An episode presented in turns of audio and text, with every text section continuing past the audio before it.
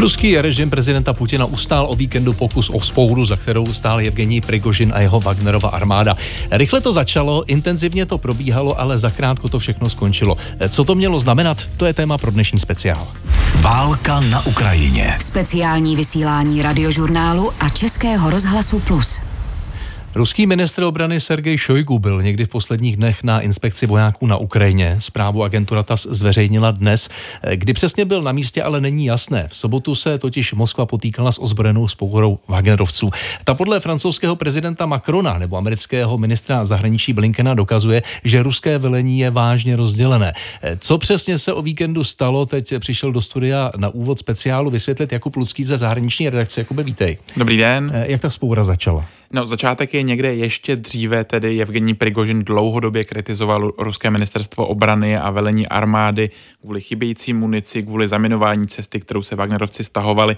No a tou poslední kapkou údajně tedy byl útok ruské armády na tábor Wagnerovců, kde eh, měli zemřít až 2000 lidí. Eh, v noci zpátka na sobotu pak Wagnerovci obsadili město Rostov na Donu, kde je, kde je tedy i velitelství jižního okruhu ruské armády a to prý bez jediného výstřelu. No a pak část vojáků a vojenské techniky vytáhla směrem na Moskvu. A jak na to reagovaly ruské úřady? Eh, začali Sergeje Prigožina stíhat pro velezradu a Wagnerovce s ním společně a pak veřejně vystoupil i ruský prezident Vladimir Putin. Lidé, kteří zorganizovali a připravili vojenské povstání, kteří pozvedli zbraně proti svým spolubojovníkům, zradili Rusko. A z toho se budou zodpovídat. A já vyzývám ty, kteří jsou do tohoto zločinu zatažení, aby se nedopustili osudové a tragické, neopakovatelné chyby, aby učinili jediné správné rozhodnutí. Přestali se podílet na zločinných akcích. Na to Wagnerovci pak reagovali oznámením, že si Putin vybral tu špatnou stranu. A čeho chtěli Wagnerovci dosáhnout? On nejprve Prigožin požadoval, aby za ním do Rostovu na Donu přijel jednat velitel ozbrojených sil Valerij Gerasimov a ministr obrany Sergej Šojgu. Pak později, zejména potom Putinově oznámení, eh, řekl, že ho chce vyměnit, mluvil o výměně skorumpované byrokracie, mluvil o tom, že eh, tedy velení armády rozkrádá peníze na válku a poukazoval na to, že Wagnerovci na válku vydělávají třeba v Africe. Eh, no a jak daleko v tom postupu na Moskvu potom Wagnerovci vlastně se dostali daleko? No dostali se až 200 kilometrů od Moskvy přes eh, Rostov na Donu, přes Voroněž, eh, přes Lipec, který v Moskvě se tou dobou už kopali zákopy, stavili zátarasy, byla vyhlášená protiteroristická opatření. Ta cesta jejich se obešla bez nějakých větších bojů. Wagnerovci údajně se střelili sedm vrtulníků a jeden dopravní letoun ruský tedy, což jsou ruští mrtví piloti. O tom se teď v Rusku až tak příliš tedy nemluví. A když Wagnerovci tak rychle a úspěšně postupovali na Moskvu, proč nakonec ze všeho sešlo? No neznáme úplně detaily té dohody, ale běloruský prezident Lukašenko oznámil někdy k večeru, že dojednal tedy příměří mezi oběma stranami a krátce na to se objevil audiozáznam Prigožina, který to potvrzoval.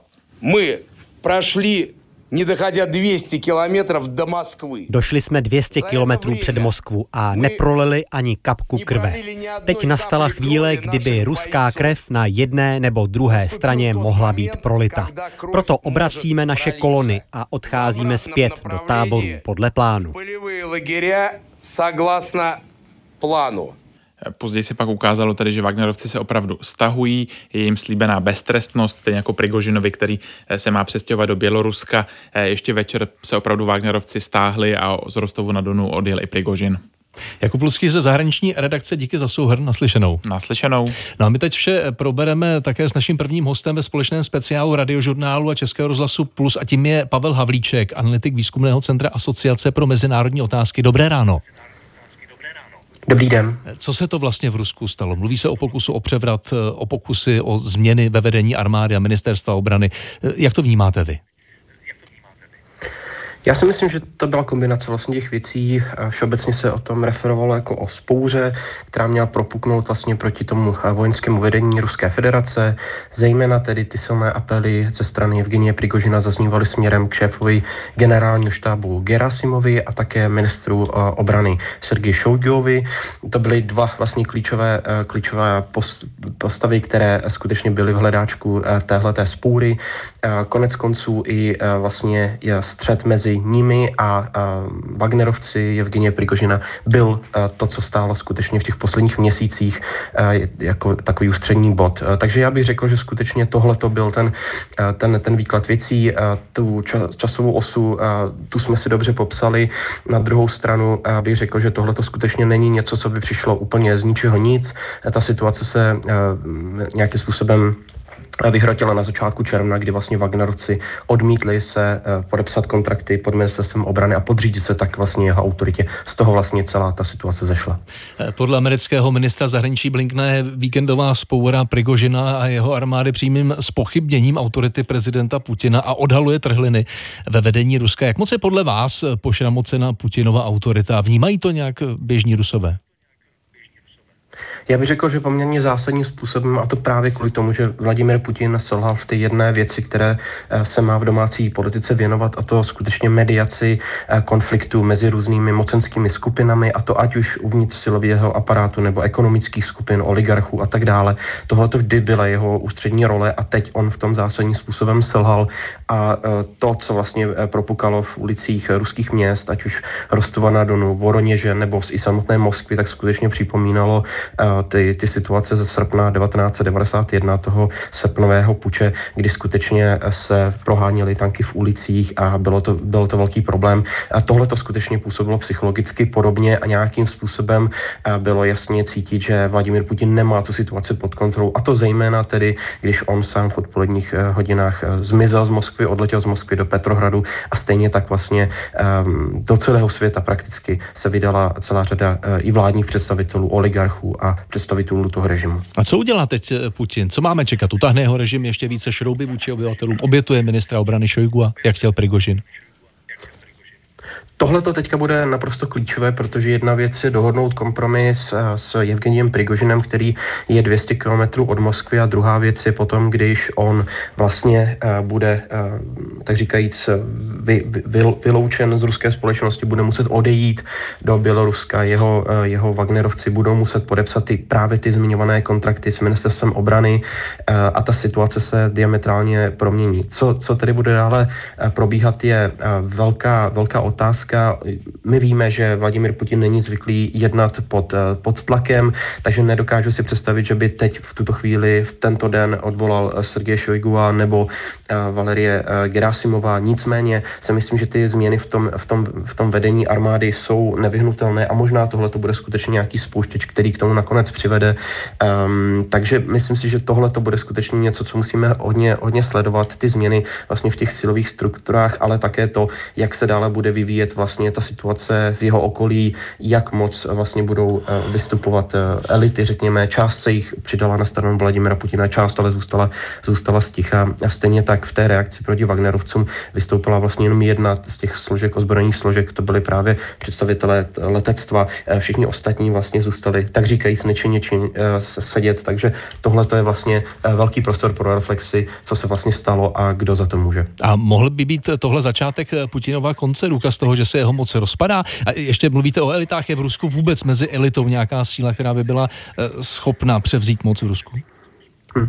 Já si myslím, že dodnes jsme vlastně nečekali ani, že něco podobného přijde ze strany Evgenie Prigožina, takže uh, opravdu um, myslím si, že je důležité uh, uvědomit si, že my tu situaci v Rusku nějakým způsobem dokážeme číst, ale ona je do velké míry i nepředvydatelná a prostě se vyvíjí velmi plynule, takže spokojit se s tím, že Vladimir Putin bude v Rusku na dosmrti a že na další desítky let Rusko zůstane s nepřátelným státem je prostě z mého pohledu špatný, špatný soud, musíme tu situaci situaci skutečně eh, velmi úzce sledovat a poohlížet se právě po tom, kdo skutečně může být novým Prigožinem. Eh, nemusí to být skutečně jenom jedna, jedna, z, jedna jediná unikátní hmm. situace, může to být začátek nějakého, nějakého širšího trendu, kdy skutečně ty elity budou brát eh, moc a, a, a sílu do vlastních rukou. Poprosím opravdu jenom jednu větu. Jak může tahle situace v Rusku pomoct Ukrajincům? Já bych řekl, že zásadním způsobem otevírá vlastně příležitost, eh, protože tady funguje nepřímá úměra. Čím více se Rusové zabývají sami sebou, tím méně mají prostoru na to nějakým způsobem eh, aktivně vystupovat na Ukrajině. Takže to, tady je přímá, nepřímá úměra a eh, příležitost pro Ukrajince. Pavel Havlíček, analytik výzkumného centra Asociace pro mezinárodní otázky. Děkujeme a naslyšenou.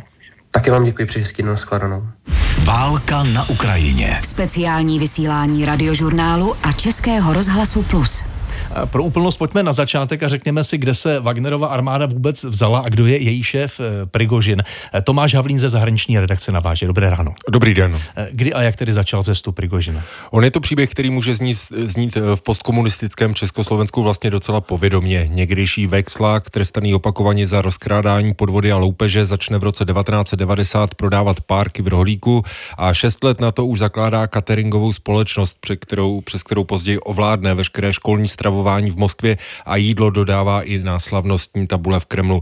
To vše samozřejmě za přízně prezidenta Vladimira Putina, se kterým se Prigožin znal už z Putinova petrohradského období. Putin tehdy působil na radnici, Prigožin měl v Petrohradu restauraci a ty blízké vztahy mu vlastně Prigožinovi vynesli přes dívkou Putinův kuchař. No jak se z Putinova kuchaře stal Putinův válečník? Rusko zahájilo v roce 2014 operace na Donbasu, ale oficiálně se k tomu nehlásilo a právě tehdy vzniká soukromá vojenská skupina Wagner, pojmenovaná podle jednoho ze svých raných velitelů, známého obdivem k Německu, zejména tomu nacistickému.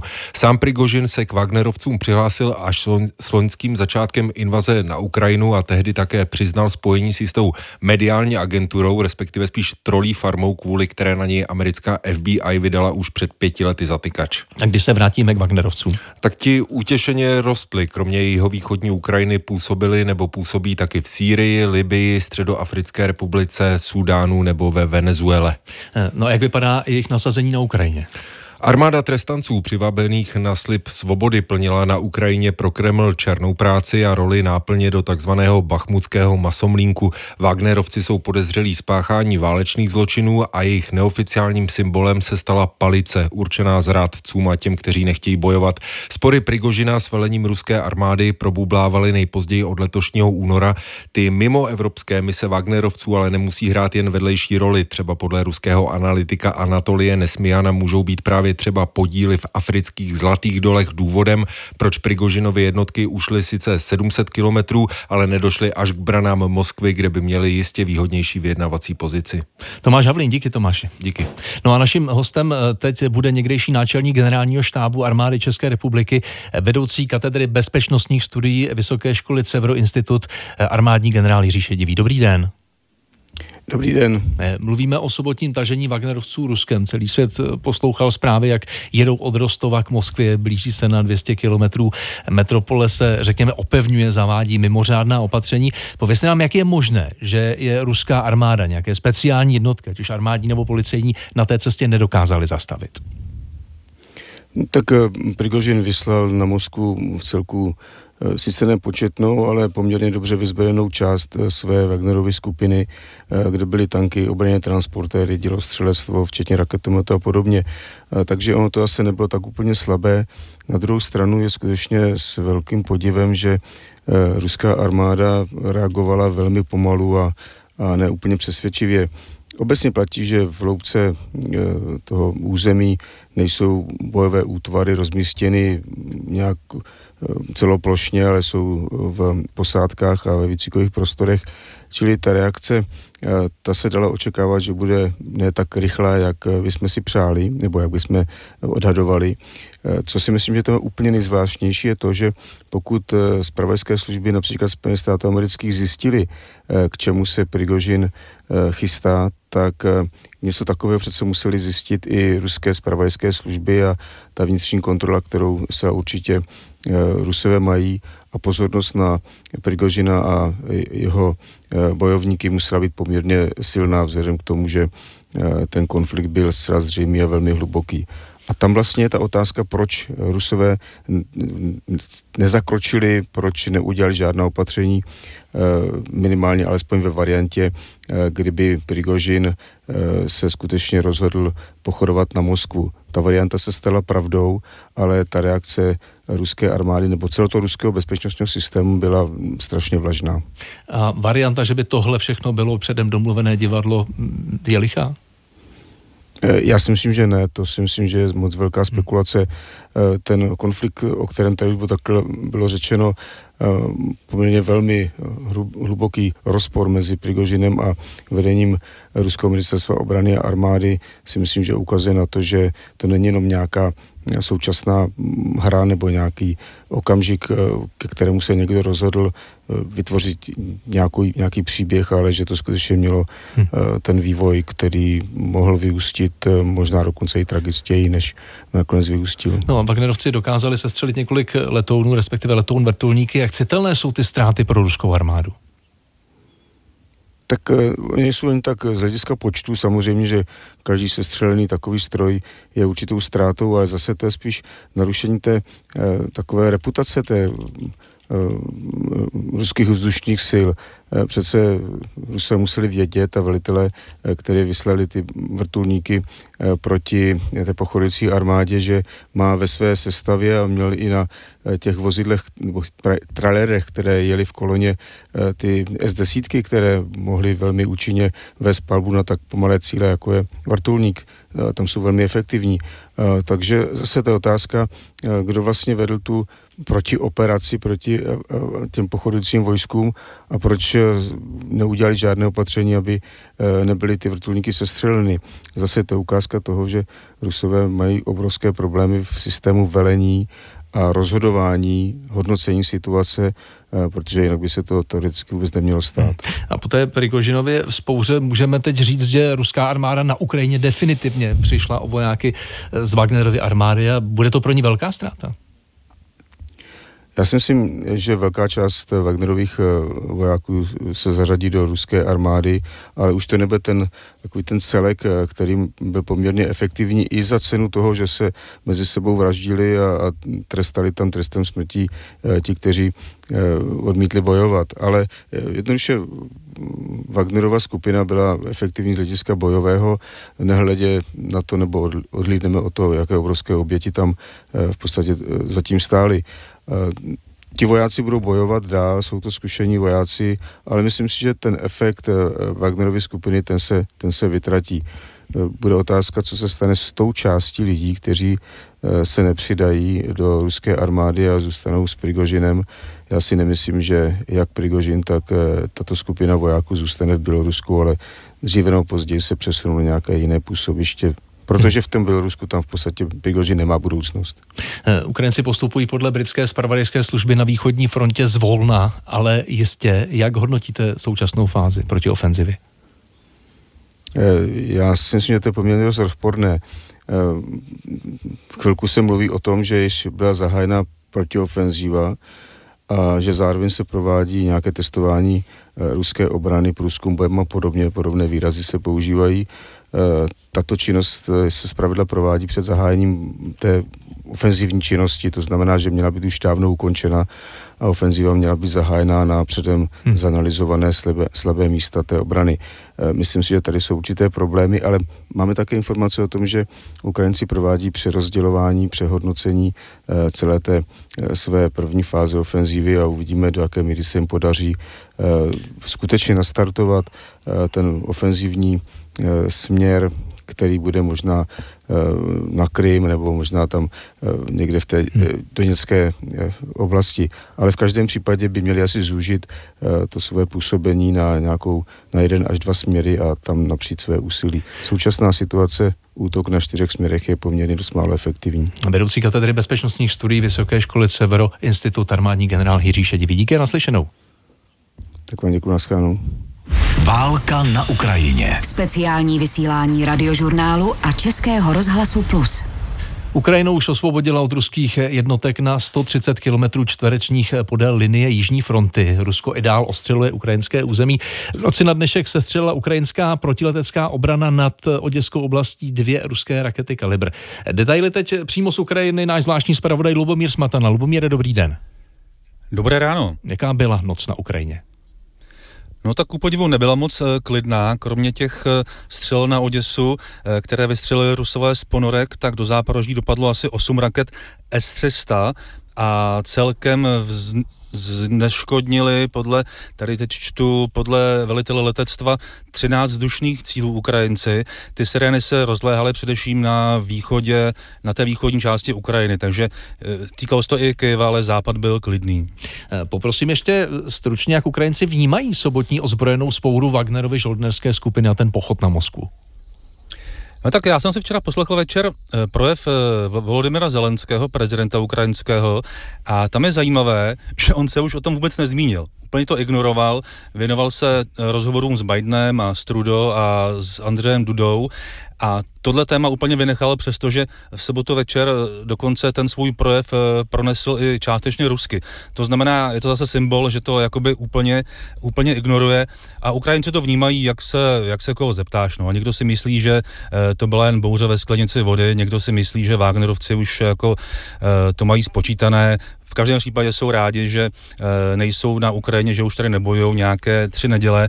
A mám tady jako aktuální zprávu od e, šéfa Eh, teď nevím přesně čemu velí, ale uvádí tady v agentuře, eh, že situace v severní operační zóně, tím myslí Bělorusko, je stabilní, to znamená, uvádí tady, že z Běloruska to nevypadá, že by Wagnerovci něco chystali, že to tam má asi ukrajinská tajná služba pod kontrolou. Hmm. Lubomír Smatana z Ukrajiny, náš zvláštní zpravodaj, díky a naslyšenou. Díky, příjemný den. No a e, v závěru přidáme ještě pohled hosta e, speciálu radiožurnálu a Pulsu. Bude jim e, Vlastislav Bříza z katedry mezinárodních vztahů Fakulty sociálních věd Univerzity Karlovy. I vám dobrý den. Dobré ráno i vám. Jak to vnímáte vy? Co ta Prigožinová vzpoura ukázala o režimu v Rusku? Včetně toho, jak je schopný chránit své jaderné zbraně. My jsme sledovali celkem nerušený průjezd ozbrojenců Ruskem skoro až k Moskvě. Je to tak, tak ta vzpoura především ukázala to, jak se absolutně nedaří ta speciální vojenská operace, protože kdyby se dařila tak, jak je ruskými médii již roka půl prezentováno, tak k ničemu takovému nedojde. To musel vidět i v úvozovkách ten, ten, ten poslední růst, takže to je ta hlavní poselství. Prostě a jednoduše se Rusku nedaří speciální vojenská operace. Dochází k rozkolům, které vidíme, ale vy se ptáte ještě i čistě na ten technický problém těch jaderných zbraní. Tam bych to chtěl opět a znovu oddělit. Ne, ne, ne nedomnívám se, že Ruská federace nemá pod kontrolou svůj jaderný uh, arzenál, především pak um, z jaderné zbraně strategického určení. Ty základny chrání ty nejlepší vojáci, ty nejlepší z nejlepších, ta ruská uh, vojenská elita. Tam pro ten problém určitě nenastal. Ostatně to nemělo být ani cílem uh, této spoury, že by se snad Prigožin vůbec ve svých snech měl uh, dostat k tomu, že by ovládl ruský jaderný arzenál, tak to snad nikoho ani nenapadlo. Hmm. Ruská agentura TAS teď ráno uvedla, že minister obrany Šojgu uskutečnil inspekci u ruských vojáků, eh, kteří bojují, ovšem není jasné, kdy to bylo. Právě s ministrem měl Prigožin velké spory. Jaký máme čekat vývoj? Zůstane Šojgu ve funkci? Tak to je otázka. My totiž vůbec nevíme, co je Eh, co je vůbec předmětem té dohody, toho, té zvláštní dohody Prigožina s tím eh, kremelským režimem. My víme, že prezident Putin odmítl osobně jednat s Prigožinem, tak tam asi se není co eh, divit. Prigožino, Prigožinovi nevyšlo to, že se k němu měli přidat ti, na které spoléhal, tak to byl asi jeden z hlavních důvodů, proč on, on potom celou tu akci, celou tu akci ukončil. Ale vzpomeňme na to prohlášení mluvčího, mluvčího Peskova, který konstatoval, že co se změny v armádní velení týče, tak eh, že tyto záležitosti jsou výhradní výsadou a kompetencí vrchního velitele. Tím myslel Putina v souladu s ústavou Ruské federace.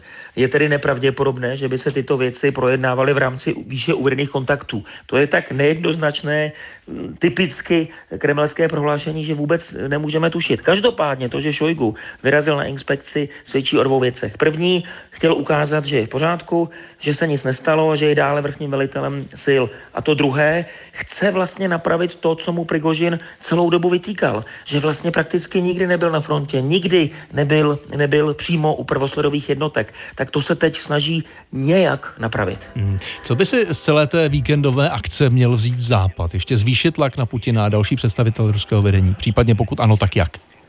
Tak měl by určitě vytrvat, se trvat. Otázka je, jak chcete z tohoto úhlu pohledu zvýšit ten tlak. To není úplně jednoduché. Myslím si, že ten, ten tlak, který Západ eh, vyvolává, je bezprecedentní v tom smyslu, že je opravdu jednotný a trvá více než roka půl, takže tam eh, z hlediska zvyšování tlaku vojensky určitě ne. Čili bavíme se o spíš o tom, aby ten tlak byl i takto nadále eh, udržen. Jenom poprosím jednou větou. Spojené státy odložily další sankce na Wagnerovce, to je jedna věc, ale povězte, mohla by ukázka té nestability ovlivnit eh, spojenectví Ruska a Číny? A prosím opravdu jednou větou. Uh, jednou větou velice jednoduše ne. Čína, protože je minimálně stejně autoritářský režim jako ten Putinův, spíše, spíše ještě horší, protože je komunistický z tohoto úhlu pohledu, nebo drsnější, nechci říct horší, tak samozřejmě ne. Ona určitě vždy bude proti jakýmkoliv spourám či pučům, takže hmm. vždy z tohoto úhlu pohledu podpoří Putina. Uh, Vlastislav Bříza z katedry mezinárodních vztahů Fakulty sociálních věd Univerzity Karlovy byl posledním uh, hostem speciálu radiožurnálu a Českého rozhlase Plus. Děkujeme za to naslyšenou. Krásné letní ráno i vám.